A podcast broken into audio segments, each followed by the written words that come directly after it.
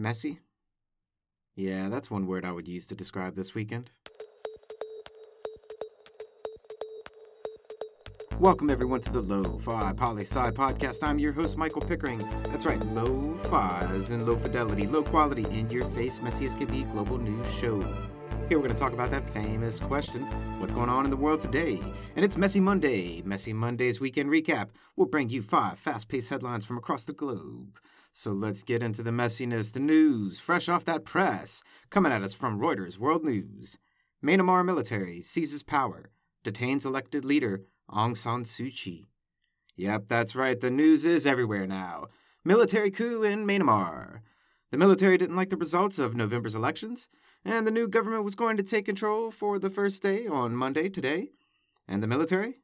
Well, they said nope, not having it. They cut the internet and cell reception in major cities. Major TV broadcasting was spotty. And all the top pro democracy elected officials were arrested. Miss Aung San Suu Kyi was first amongst them. And that, my friends, is what a bloodless coup looks like in a country. But really, ain't nobody feeling much sympathy for her and her party right now. Because for three years, the military has been persecuting the Rohingya and forced nearly one million people out of the country and committed genocide and other atrocities. And her and her democratically elected government? Well, they didn't say shit.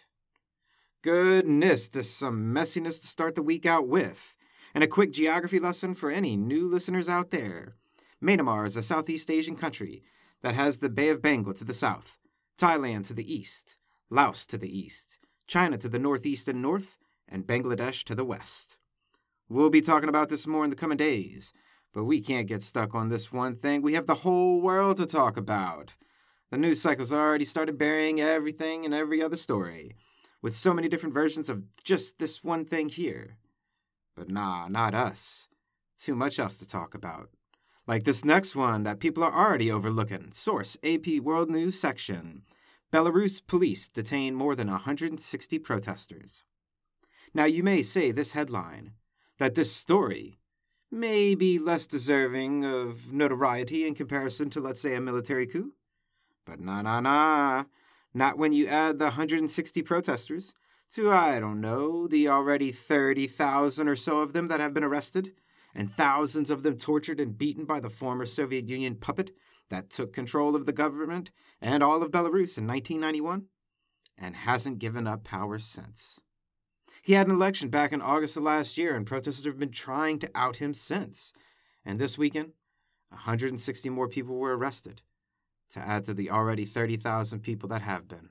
We ain't forgot you, Belarus. We still watching. But now, moving forward, because we never move on from anything, and nor do we stick to just one thing. Source, the World section of Reuters. Russia detains more than 5,000 at protest backing jailed Kremlin critic Navalny. 5,000 this week, a few thousand last weekend, plus the wife of Navalny, the pro democracy opposition to President Putin. I mean, who's counting people arrested by the government of Russia in the freezing cold of winter that are protesting for their freedom from a president that changed the Constitution three times just so he can stay in power for over 20 years now, when he should have only been able to stay in power for eight years? But who's counting when you have a country being overthrown by the military? Well, we're watching Russia. We see you, even if everyone else is looking at Myanmar. Ain't no sleight of hand working on Lo-Fi Nation. Oh no, because if it did, we'd be missing this next one. And our following story comes from the World News section of the Associated Press. Thousands flee Hong Kong for UK, fearing China crackdown. Now you see, this is about the United Kingdom offering a special visa to the people of Hong Kong to go to the UK and live and even potentially become a citizen down the road in order to escape China from making Hong Kong all Beijing like, meaning taking away democracy from Hong Kong. And the reason thousands are fleeing today with these new visas is because China just said, um, excuse me, did we say you can leave? And they are about to and are likely already have started stopping people from leaving the country with these new visas. Damn, China. I bet you happy that Myanmar making you look good today.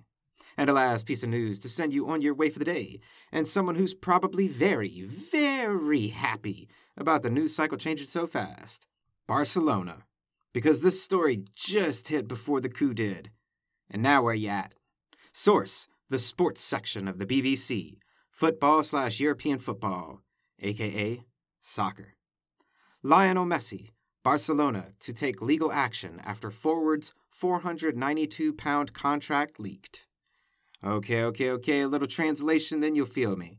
Lionel Messi is likely what? The most well known soccer player in the world? Barcelona is likely the most well known team in the world. And a Spanish newspaper got a hold of Lionel Messi's four year contract with Barcelona and published some of it. And now, Barcelona is suing that paper for damages. And why, may you ask? Well, because Messi's four year contract was for over half a billion dollars. I mean, half a billion dollars for four years? Damn! That comes to be about $125 million a year. Yeah, I bet Barcelona's real happy the news cycle changed so quickly this weekend. And that's a brief snapshot of the messiness going on in the world today. Stay tuned for tomorrow's episode of Tuesday's Top 10, looking at the countries with the lowest GDPs. Always remember, Lo-Fi Poli is more than just me. It's the we that we be. Thanks for listening. Stay safe, wash those hands, and I'll see you on the next episode of the Lo-Fi Poli podcast. Pickering, signing off.